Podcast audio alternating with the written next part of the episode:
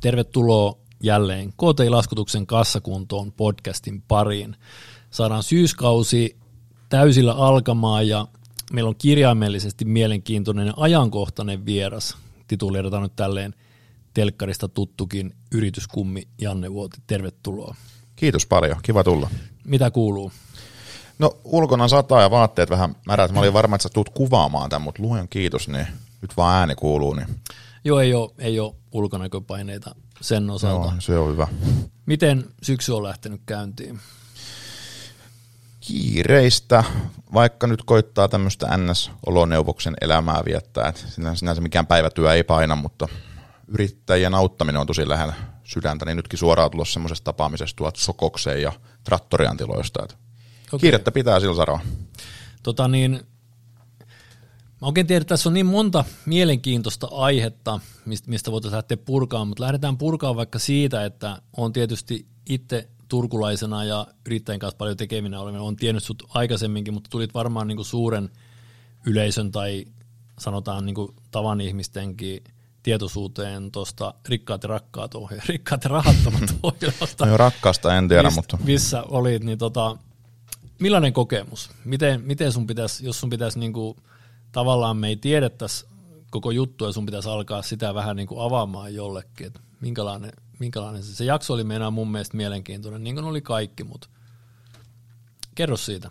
No se on kiva kuulla, että se oli susta mielenkiintoinen, että mä en ala arvostelemaan niin kuin millään tapaa tuotantoa enkä taustahenkilöitä, en itseämme, en ketään, mutta sanon vaan, että se oli ja se meni, että jotenkin kun ei ole tottunut semmoiseen julkisuuteen ja ei ollut aikaisemmin ollut oikein missään esillä, niin tosi vaikea katsoa itseään TVstä. Et sen jälkeen, kun se nyt pienessä champagne nousuhumalassa katsottiin vaimoja hyvän ystäväporukankaan, niin en ole sen jälkeen katsonut sitä minuuttiakaan, mutta se jäi mieleen, että se oli ihan maltillinen jakso. Et siinä meidänkin jaksossa olisi ollut vielä enemmän se, mitä tietenkin se ohjelma, mihin se perustui, niin mässäilyyn, niin halutaan luoda semmoista tietynlaista niin kuin vastakkainasettelua, ehkä kuitenkin hyvässä mielessä, niin mun mielestä meidän jakso oli tosi hyvällä maulla editoitu. Ja on jälkeenpäin kuullut, lukenut, joku somessa on kirjoitellutkin, joka oli vaikka omalla jaksollaan siinä ohjelmassa tai kyseisessä kaudessakin, että oli tosi pettynyt siihen, että miten hänet vaikka esitettiin, niin sitä tarkoitin tuolla alulla, että en arvostele ketään, että meistäkin kuvattiin sanoisin vaikka 70% enemmän materiaalia, mutta se oli tosi arvokkaasti leikattu pois. Ja sanoisin jopa, että se oli aika tylsä se meidän jakso ja hyvä niin. Tämä on kokemus, että en jättäisi, väliin menisin uudestaankin, jos kysyttäisiin, mutta kyllä se sen verran outoa olla TV:ssä, että en mä kyllä itteni pysty sieltä katsoa vieläkään. Mutta sä aloitit tolleen, niin kuin, että hyvä jos oli sun mielestä, niin olitko sä odotitko sä jotain muuta? Oliko tuosta, mä kuulen semmoisen pienen, en mä tiedä oliko se pettymys, mutta se, että se olisi voinut olla jotain muutakin se lopputuotanto. Ja tällä tarkoitan sitä, että itse asiassa samassa tuolissa on istunut parikin diilikilpailijaa, Ali Perepah ja sitten Petri Matero, ja kumpikin sanoi aika yhteen ääneen sen, että siellä annetaan aika erilainen kuva. Se on toki eri ohjelmasta kyse, mutta koitko sä tässä, että sä olit semmoinen, mitä sä oikeasti oot vai? Olisiko jotain voinut olla eri lailla? No tietty itsestään on vaikea sanoa, että millainen sitten on oikeasti ja millainen se mielikuva muille tuli siitä ohjelman kautta, mutta se, että mitä mä itse muistan kuvauksista, niin jos kun siis oot kattonut niitä jaksoja, siellähän on muun muassa semmoinen niin sanottu, ne kutsui se tuotanto sitä hintalaputus niin kuin kohtaukseksi, eli sieltä tulee se hintalappu jollekin tuotteelle, että hei kato, mulla on tämmöinen vene, tää on 30 tonnia, hei kato, mulla on tämmöinen kultakello, tää on 40 tonnia. Meidän tapauksessa niitä tehtiin tosi paljon meillä kotona ja ties missä, mutta mun muistikuva on se, että siellä on ainoastaan mun sikarikaappi. Ja sitten siinä tulee se tsching, sikareita 14 tonnilla. Ja mä olin itse asiassa siitä kanssa tosi huolissani, että ei vitsi mitä me Mimosan kanssa mentiin tekemään. Siellä troppailtiin hintoja ties mistä, mutta ne jätti ne pois. Okay. Ja se, että kun katsoi monia muita jaksoja, niin niitä siis oli paljon enemmän muiden jaksoja.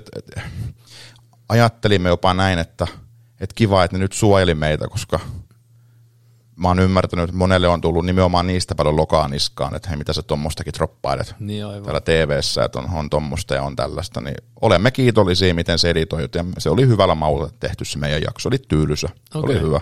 Joo, sama en muistan kanssa, että mainitit jonkun viskitynnyri, mutta ne sikaarit jäi päällimmäisenä mieleen ja sitten vesijätistä taisit mainita. Jotain semmoista, kyllä siellä jotain perintökelloja ja ostettuja Omegan kultakelloja, ihmeteltiin ja niitä, ja Mimosa jotain laukkuja ja New Yorkin kenkiä, mutta tosiaan kaikki loisti poissaolollaan, niin mun mielestä oli hyvä. Niin. Mitä vaimo oli mieltä jälkikäteen?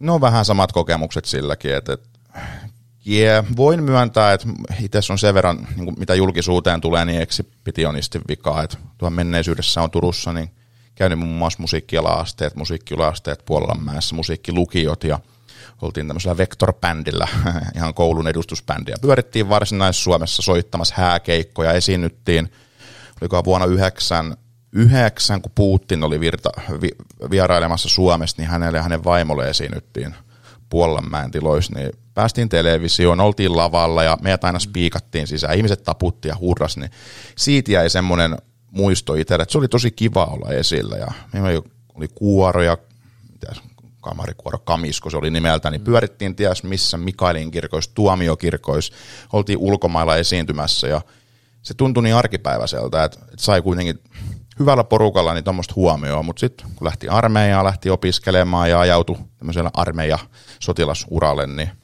sitten taas jotenkin jäi ilman sitä julkisuutta. Ja ilman, että oli tiiäks, semmoinen valopiste. Ei, jotenkin vaan oli niin kuin, tylys nonne, mutta oli vaan niin kuin muiden joukossa ja siinä ei ole mitään vikaa. Mutta itsellä on ollut aina vähän sellainen luonne, että haluat vähän kuitenkin päästä puhumaan joskus tai saa fasilitoida jotain hankkeita, niin jotenkin tuo ohjelma mahdollisesti se, että vau, että mennään ehdottomasti mukaan ne.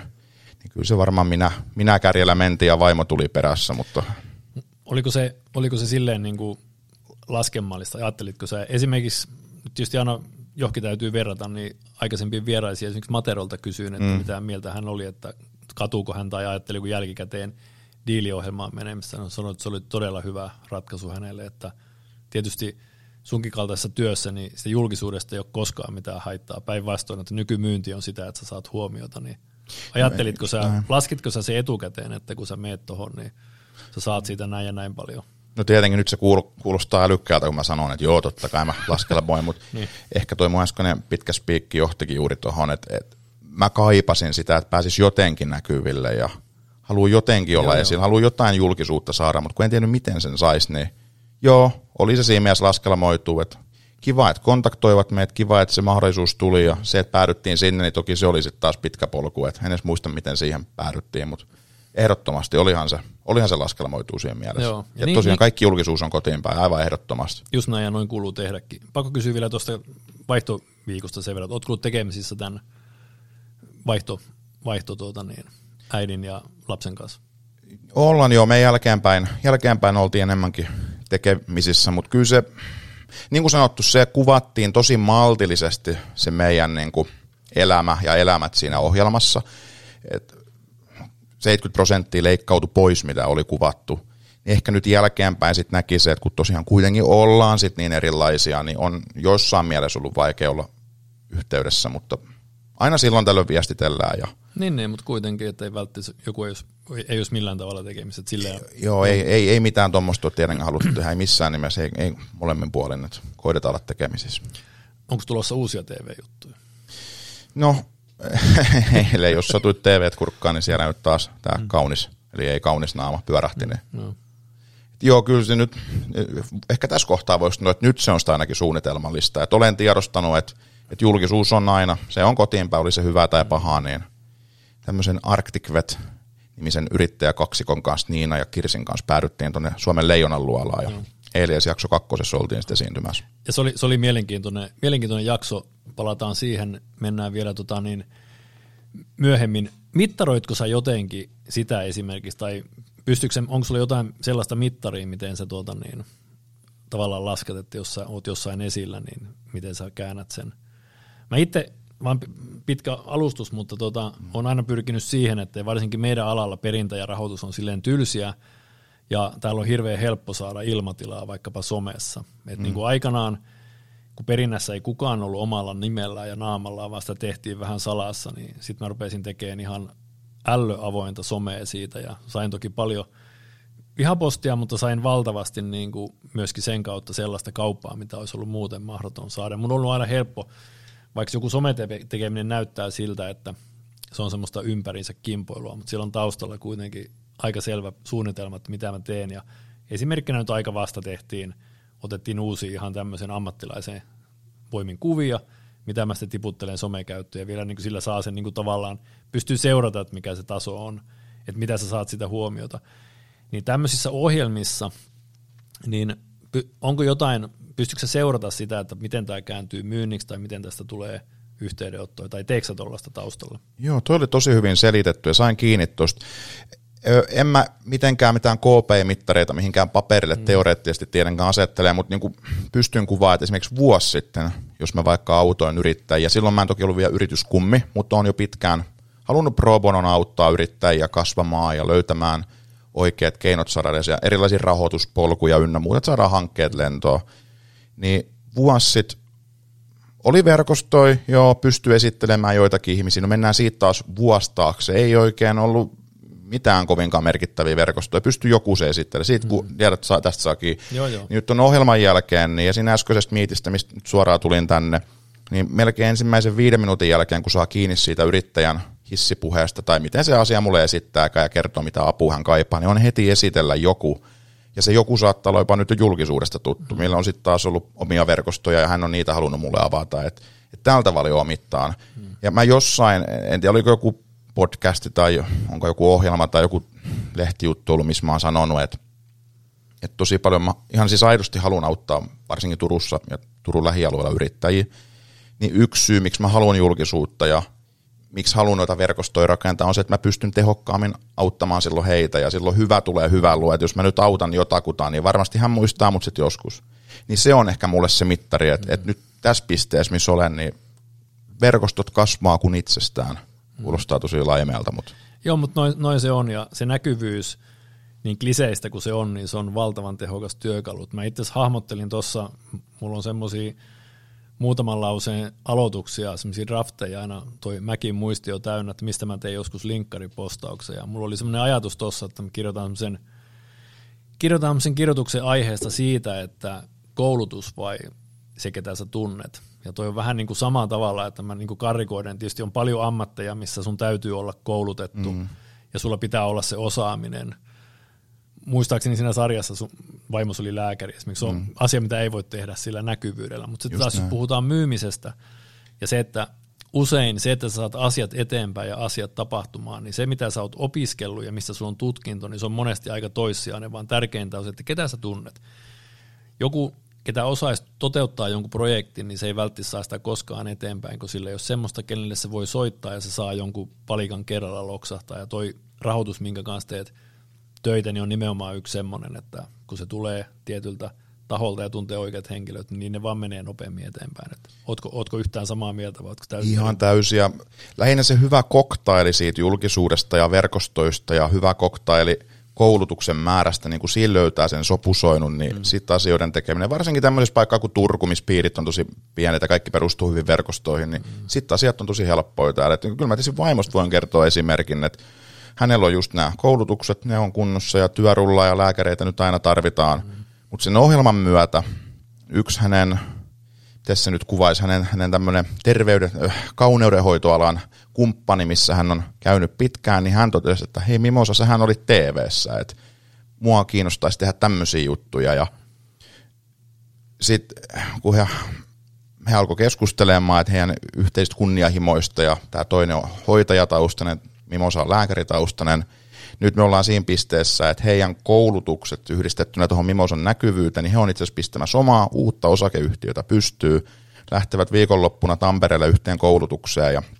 alkavat, en nyt vittis, no mitä ne alkaa täällä Turussa tekee, kun muuten joku apinoi sen meiltä sen idean, mutta tuossa näki, että koulutus ja se julkisuus, niin kyllä se tuotti jotain hyvää, tai verkostot ennen kaikkea, että just näin. Ja monelle nuorelle, kun näitä yrityskummikeissejä vetää, niin jos ei ole vaikka mitään tutkintoa taustalla, mutta on hyvät verkostot, niin huomaa, että joku siellä voi silti sakata.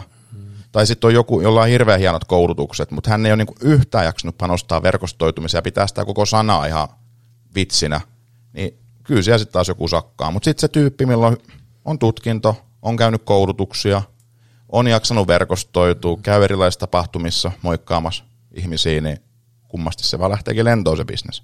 Niin se on, ja tuohon pitäisi, toinen niin kuin kouluihin pitäisi tulla varsinkin semmoinen, ketä tekee sellaista hommaa, että silloin niin kuin merkitystä, niin medialukutaidon lisäksi kouluihin pitäisi ehkä semmoinen verkostoituminen tuoda jollain tavalla niin oppiaineeksi, että sä opit niin kuin ymmärtää, mistä siinä on kyse.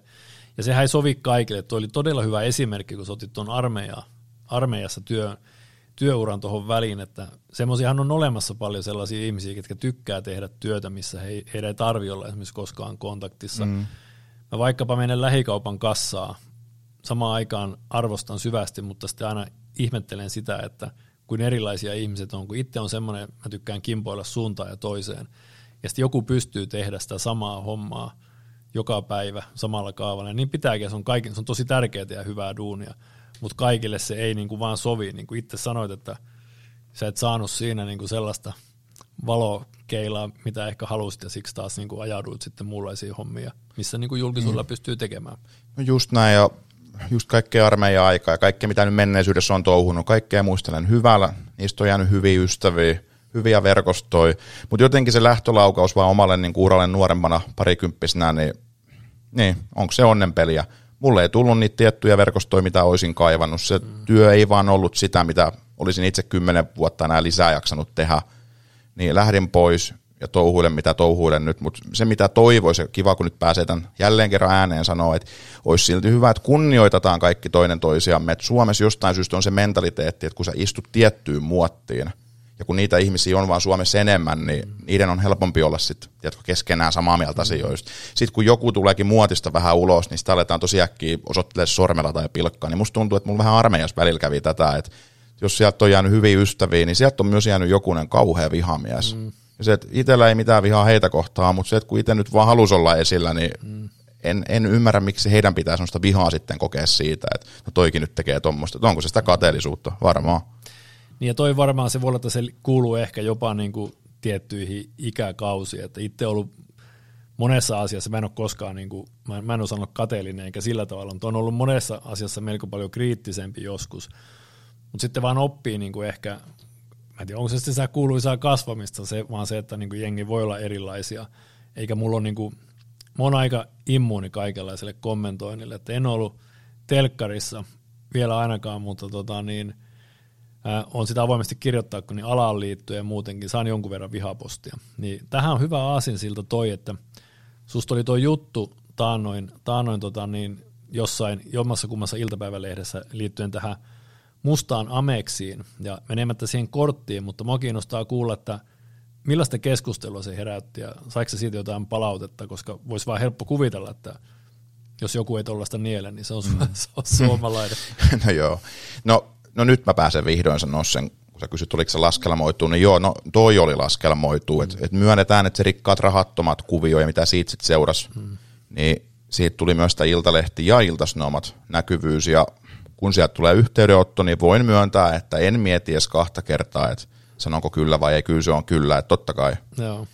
Mutta jos se ohjelma ei poikinut hirveästi mitään pahaa, koska niin kuin sanoin, meidänkin mielestä se oli aika, meidän se on laajemmin, mutta neutraali, mikä oli hieno, siis se oli hyvä asia, niin se Iltalehti-juttu vai Iltasanomat vai jopa kumpikin, niin se ei sitten ollut kyllä enää mikään hirveän hieno varan, että jos jostain se paha maine on sitten tullut, niin se on sieltä.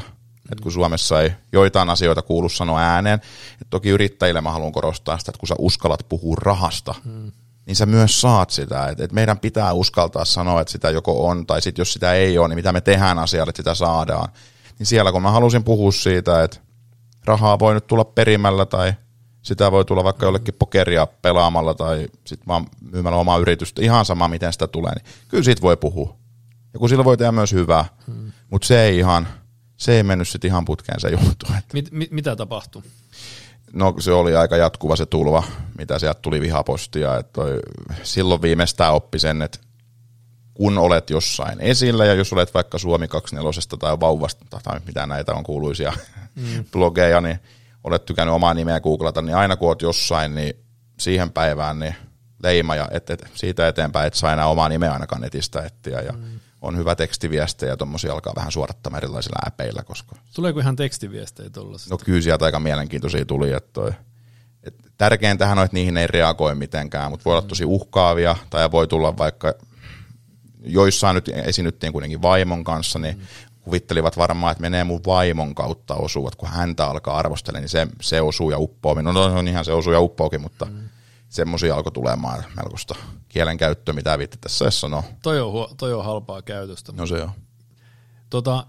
Miten sä tai miten te käsittelette? Niin menisin kysyä, että meneekö kommentointi ihon alle, mutta niin ainakin osasta kommentista tuossa voi päätellä, että selvästi menee. Mutta miten sä käsittelet niitä tai kuitenkin...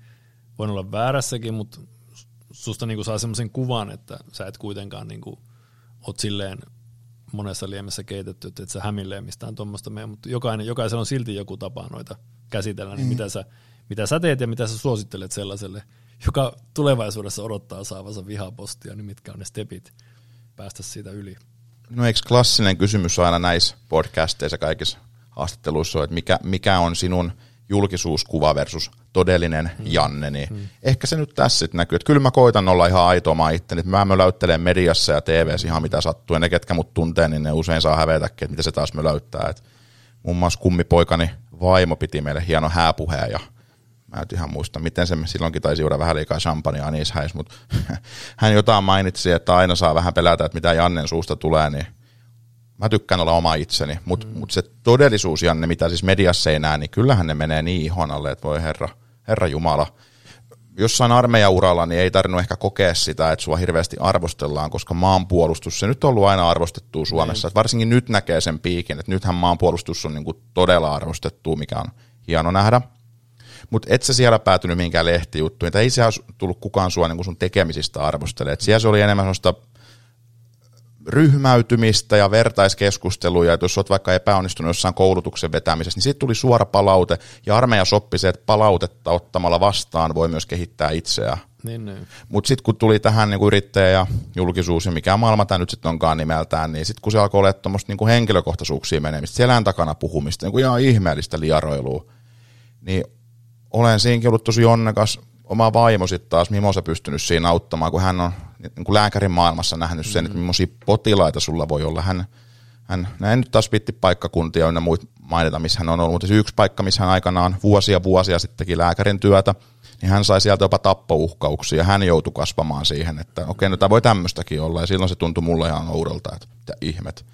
Niin paras parraaja, niin näissä on vaimo ollut. Että se on vaan siedettävä ja älä googlaa nimeäsi ja ei, kun et vastaa sille kiusaajalle mitään, niin sehän sitä eniten ärsyttääkin. Totta, ollaan se opittu, että antaa olla, että sieltä tulee tekstari, niin joku taisi kirjoittaa se iltalehtijutun jälkeen, että hei, voit ihan vastatakin tähän, voit antaa tämän medialle tämän viestin, minkä laita, ja sitten sieltä tuli semmoinen tylytys vaimosta ja minusta ja koko suvusta, niin sehän varmaan ärsyntyi siitä, kun mä en vastannut, enkä antanut sitä mediaa. Terveisiä nyt tätä kautta. Niin, kiitos viestistä vastaan, otin, ei kiinnosta. Mieti, jos sä olisit niinku kaiken ton vaivan tehnyt ja kukaan ei reagoisi, niin sä oot selvästi onnistunut. Aina niitä tulee, niin kuin sä sanoit tuossa ennen kuin ruvettiin tallentaan, että jos sulla on 2 vihaajaa, niin sulla on kuitenkin siellä 8-10 tykkääjää. Se on hyvä muistaa meidän kaikkien kyllä. Se on just noin 2 vihaajaa, niin se on ainakin se 10 tykkääjät. Kyllä susta joku tykkää, kun se on vaan Suomessa menee niin, että tykkääjät on hiljaa. No, nyt tulee taas paljon puhetta ja armeijaan liittyvä vertaus, mutta yksi mikä, armeija siis sieltä oppii aivan huipputaitoja johtamiseen, mutta yksi mikä mua siinä lafkassa ärsyttää, ja nyt terkut sinne kaikille, vasta jälkeenpäin kuulee palautetta, että oli se niin hyvä tyyppi, ja oli vuoden kouluttaja, ja sai sitä sun tätä palkintoa, joo siellä, mä tykkäsin sitä arvosta, että siellä palkitaan mitalleilla ja muilla, mutta se niinku paras palaute, että henkilökohtaisesti joku sanoo sulle jotain hyvää, niin miksi sen pitää tulla aina jälkeenpäin? Et nyt niissä piireissä, missä sitä pyörii, niin mä koitan niinku heti antaa sen sulle päin kasvoja, että hei vitsi, sä oot hyvä ja sä oot tossa ihan huippu ja tossa on vähän kehittävää palautet. Niin se ei vaan kuulu meidän kansakuntamme luonteeseen, että sitä hyvää palautetta kuulisi, vaan se on vaan aina just ne 2 vihaajaa ja ne 10 huipputyyppiä, ne on hiljaa. Niin. Voin toki olla väärässä, mutta oma kokemus. Ei, kyllä se varmaan noin menee, mutta sen kun vaan muistaa, niin se auttaa varmasti pääkoppaa kestämään. Tuosta vähän aasinsiltaa, tai ei mitään aasinsiltaa, vaan siirrytään tohon, vähän niin kuin tuohon kummihommaan, mistä juttelitkin tuossa. Kerro tuosta kummitoiminnasta. Mä en muista, kuinka kauan mä siinä on ollut. Varmaan puolisen vuotta vähän päälle pyydettiin mukaan tuohon toimintaan. Tämä on siis tämmöinen toivottavasti nyt en hirveästi puhu ohi suuni, mutta ne valtakunnallinen instituutio, yrityskummit ja ihan tavaramerkki ja suojattu nimi, että kaikki yrityskummit, jotka hyväksytään jäseniksi mukaan, saa käyttää ihan yrityskummititteliä itsestään, niin rahoitus tulee siihen itse toiminnan ja henkilö, niin kuin ei meidän, vaan sen, kuka pyörittää sitä kokonaisuutta koordinaattoreihin ja tämmöisiin, niin siihen rahoitus tulee valtiolta. Ja sitten me, ketkä haluaa toimia yrityskummeina ihan siellä yrittäjärajapinnassa, niin me tehdään täysin pro bonona sitä. Ja yrityskummiksi, jotta pääsee, niin sulla pitäisi olla laaja-alaista kokemusta siitä omasta toimialuekentästä, tai sitten oot tosi menestynyt jossain omassa jutussa, oot vaikka... No hyvä esimerkki on vaikka eläkeläinen, hän on vuosi ollut jo syrjäs työelämästä, ollut ihan huippu siinä, mitä teki, alkaa olla vähän päivät tylsiä, niin hän voi hakeutua yrityskummiksi. Mutta sitten siellä on tämmöisiä kummallisuuksia niin kuin meikäläinen, että mä siinä rahoitusten saralla tykkään sparata paljon yrittäjiä, niin okay. Meillä tulee hakemus ja sitten mä voin itse vastata, että onko tämä sen tyyppinen yrittäjä, joka nyt haki itselleen kummia, jos se vaikka liittyy rahoituksiin, johonkin vaikka uuteen mobiilisovellukseen tai johonkin mielenkiintoiseen projektiin, minkä se haluaa saada lentää, niin mä voin hypätä siihen kummiksi ja ottaa vaikka pari muuta kummia vielä mukaan, kenen profiili mun mielestä sopii siihen hankkeeseen.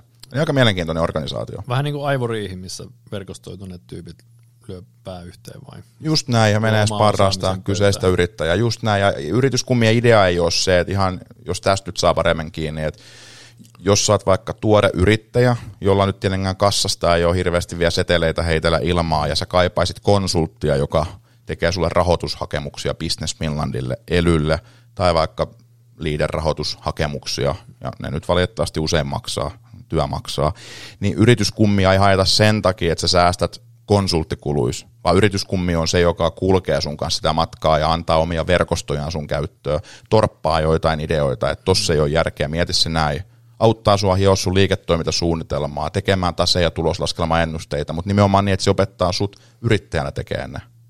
Että sit jos sä kaipaat konsulttia, joka tekee ne hakemukset, kun sä et itse jaksa tai osaa, niin sit yrityskummi varmasti patistaa sut johonkin ELYn vaikka kehittämispalveluiden äärelle ja sieltä sitten haetaan konsultti, joka tekee sen, mistä hän saa palkkaa. Okei. Kuulostaa mielenkiintoiselta. Oliko kummikeissi vai oliko jotain muuta kautta tullut? Eli tämä on nyt tosi ajankohtainen aihe. Nyt on tiistai, kun tallennetaan. Eilen tuli ulos toi jakso Leijonan luolasta, kun olit siinä. Niin millainen kokemus se oli? No se oli oikeastaan just tämmöinen yrityskummikeissi, ja siksi mä rohkenin käyttää sitä sanaa siinä lähetyksessä, tai se vaan lukeekin siellä jossain tekstitettynä, ja se oli ihan yrityskummeille organisaatiolle ok, kun täällä Varsinais-Suomen päässä sitä selvittelin. Se oli mielenkiintoinen keissi, lähti aikoja sitten jo käyntiin näiden yrittäjäkaksikon kanssa, että he kaipas apua just rahoituspolkujen suunnittelussa, ja miten tuotanto katetaan, miten kulut saadaan katettua, miten saadaan katteet kohdilleen, ja noit käytiin pitkään läpi, ja olisiko se ollut alkukevättä, kun tämä leijonaluolahaku tuli sitten vastaan, ja sen verran mielenkiintoinen toi Arcticvet tuotteena, ja yrittäjäkaksikko on sen verran mielenkiintoisia, osaamista löytyy heiltä, että ei kauaa mennyt, kun heille ilmoitettiin tuolta, se nyt sitten Nelonen vai Fremantle vai mikä taustayhtiö onkaan, että hei, te tuutte mukana aivan ehdottomasti, ja toi heitä pitkään sparrailin siihen, että tämä voisi olla se juttu, tämä voisi olla se kärki, millä meette, ja ottakaa toi, älkää ottako mukaan, ja siinä taisi jopa tämä poni-juttukin nousta, että ehdottomasti showta nyt vaan, ottakaa poniit mukaan sinne ja koitetaan ne löytää jostain, mutta sitten heitti ideaan, että tuntuu niin raskaalta polulta yksin kulkea, tuliko sä mukaan? No mikäs siinä, lähdin matkaan ja no sitähän ei sitten näe siinä ohjelmassa, mitä jälleen kerran TVn taika, tykkään sanoa senkin sanan, TVn taika tarkoittaa mun näkökulmasta, että 70% leikkautuu pois, mitä materiaalia kuvataan, niin siellä on Kim Väisäsen, Jari Sarasvuan, Nora Fagerström ja kaikkien muiden leijonien kanssa mielenkiintoisia keskusteluja. Siellä käytiin tosi tarkkaan katteita, myyntikatteita ja ties mitä läpi, tuotantokuluja, ulosmyyntihintoja, mutta sitä bisnestä niin ei sitä näytetä yhtään siinä jaksossa. Siellähän mun suusta taitaa tulla vaan 3 lausadusta ja ne on liikevaihtoon liittyviä asioita. Sitten se jakso päättyy siihen, että Jari Sarasvua on selkeästi kiinnostunut Pihkasta, mutta mä itse totean siinä, että tämä on kyllä niin mielenkiintoinen, että mä oon itsekin valmis tähän sijoittaa sen 100 000. Ja sitten ne kaikki kääntyy muopeen katsoa, että mitä hittoa, että miksi te olette tänne edes tullut, kun teillä on tommoinen tyyppi mukana. Ja sehän päätyi joku niistä lausaduksistakin Väisäsen suusta sanottuna siihen ohjelmaan. Ja sanoinko mä siinä lopussa jotain, että hei, että tommosia leijonia tarvii, että teillä on turkulainen tiikeri, että lähdetään pois täältä.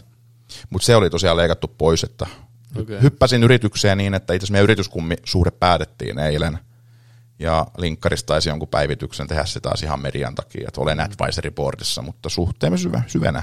Niin. Mikä on seuraava steppi? Koska se on, onko sulla lääkekaapissa pihkalaasta? On, löytyy lääkekaapista, ja mun mielestä nämä yrittäjäkaksi, kun käytti hienoa termiä, että tehdään tuosta uusi hammasharja, mutta he ei sit rohkeentunut sitä kuitenkaan käyttää siinä niin kuin lähetyksessä, niin kaikiltahan löytyy laastaria hammasharjakaapista, mutta ihan pihkalaastaria ei löydy vielä, niin katsotaan. Tuosta niin, se meidän matka nyt vasta alkoi, että katsotaan 5 vuoden päästä, missä ollaan. Mielenkiintoinen prokkis. Hei, mitä sä haluaisit sanoa sellaiselle nuorelle pyrkivälle yrittäjälle, jolla on tavoitteet korkealla? Mitkä on ne stepit, mitä sen pitäisi tehdä?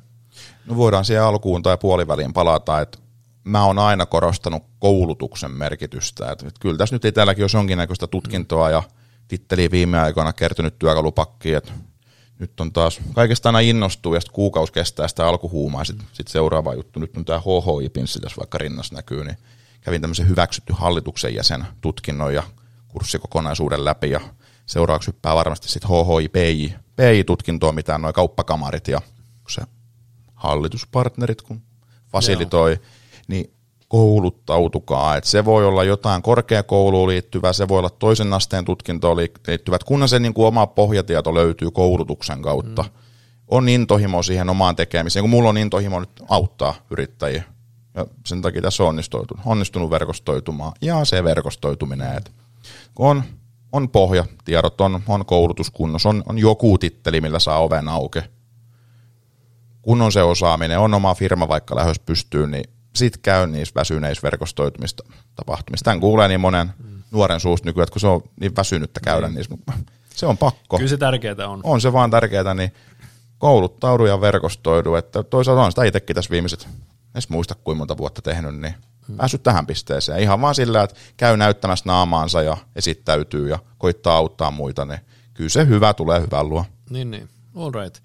Hei, otetaan tähän loppuun vielä tuommoinen vähän keventävä keskusteluaihe. Sen verran stalkkasin sun somea, että selvästi tykkäät matkustella. Onko suosikkipaikkoja? Tämä on sellainen aihe, mistä taas itse tykkään muiden myymisen ohella jauhaa, että on reissannut koko pienen ikäni ja no joo, näin on ymmärtää. Kaikenlaisia extreme-kohteita, niin onko sulla jotain sellaisia? No ennen kuin alkoi tämä äänitys, niin Ailasaarista puhuttiin Skotlannista, se olisi varmaan itselle semmoinen, että jostain syystä en ole mennyt, vaikka kamppi on täynnä Ailasaaria ja viskejä, mutta vaimon kanssa lähdetään Kuubaan jouluksi ja uudeksi vuodeksi. Itse on tuo Karibialla pyörinyt ennen kuin meni hänen kanssa naimisiin, siitä on nyt jo 5-6 vuotta aikaa, mutta siellä tuli dominikaaniset ja Kuubat ja ties mitkä pyörittyä, niin Kuubaan, Havannaan ja Varaderoon pitää nyt päästä, niin lämmin suositus. Nyt on vaan mielenkiintoista nähdä, että miten sinne sitten pääsee. Et viimeisin kerta kun menin, niin Finnair järkkäsi ihan suoria charterlentoja sinne ja pystyi hyppää bisnesluokkaan ja nauttimaan siitä, mitä se kestää 13 tuntia. Niin viskejä matkalla ja hyviä ruokia. Et se on sen verran hapokas reissu, että ihan missään ekonomiluokassa tuommoista ei voi tehdä. Mutta jos joku itse asiassa kuulee, että miten pääsee Kuubaan, niin ottaisi vinkin vastaan. Okay.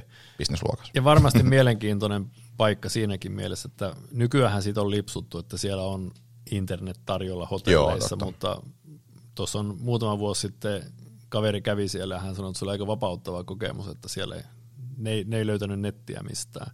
No kyllä se aika makeat oli, mä en muista koska mä siellä olin, mutta ei siellä silloin mistään Coca-Colasta puhuttu ja olisikohan Fidel Castro just kuollut saman kuukauden aikana, kun mä olin siellä, niin siellä oli suruaikakin silloin, mutta ei tosiaan tarvinnut nettiä ja somea, ei tarvinnut niispurehtia yhtään ja jossain Varaderolla, kun oli hienossa villassa istuskelemassa sikarinkaan, niin silloin itse asiassa rakastukin syvästi sikareihin ja tähän päivään asti se harrastus on kulkenut mukana ja nyt on taas pakko päästä hakemaan sieltä.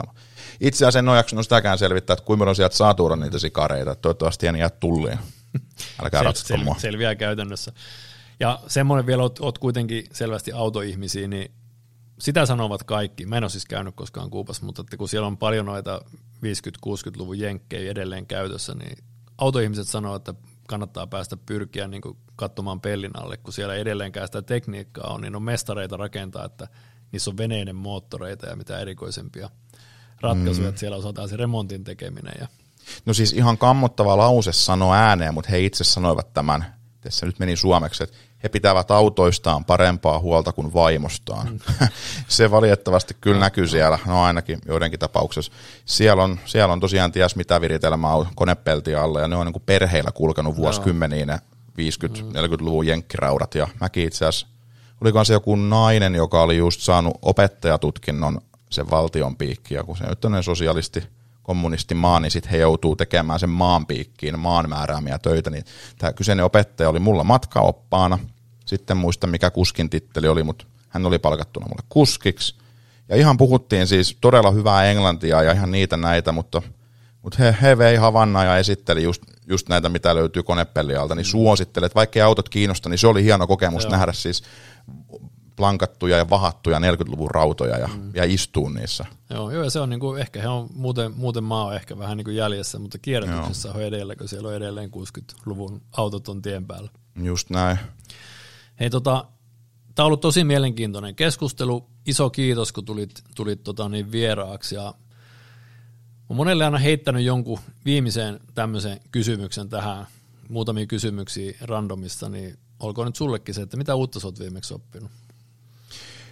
No ihan kirjaimellisesti voin suositella hyväksytty hallituksen jäsenkoulutusta. Tämä ei ole siis mikään maksettu puheenvuoro. Mä oon tosi ihastunut tällä hetkellä siihen, miten jopa pienempiin yrityksiin kannattaa rakentaa hallitus ja sitouttaa siihen esiin. Jos on vaikka perheyritys, niin sitouttaa siihen vaikka omia lapsia ja pohtii, että mitä kompetensseja vaikka omassa perheessä on, ja rakentaa siitä hallituksen ja sitten siihen ympärille rakentaa tämmöisen kumppanuusverkoston advisory boardin ja ottaa siihen omia tuttuja. Ja just sieltä verkostoista jotain menestyneitä tekijöitä ja niiden kanssa rakentaa sitten niitä bisneksiä. Niin tämä on ollut viimeisin oppi, että jopa pienen yrityksen kannattaa pohtia, että kyllä siitä hallituksesta oikeasti on hyötyä. Toi oli hyvä ja konkreettinen oppi ja samalla neuvo muille. Hei, iso kiitos vierailusta ja mä toivotan sulle oikein hyvää syksyä. Kuin myös kiitos.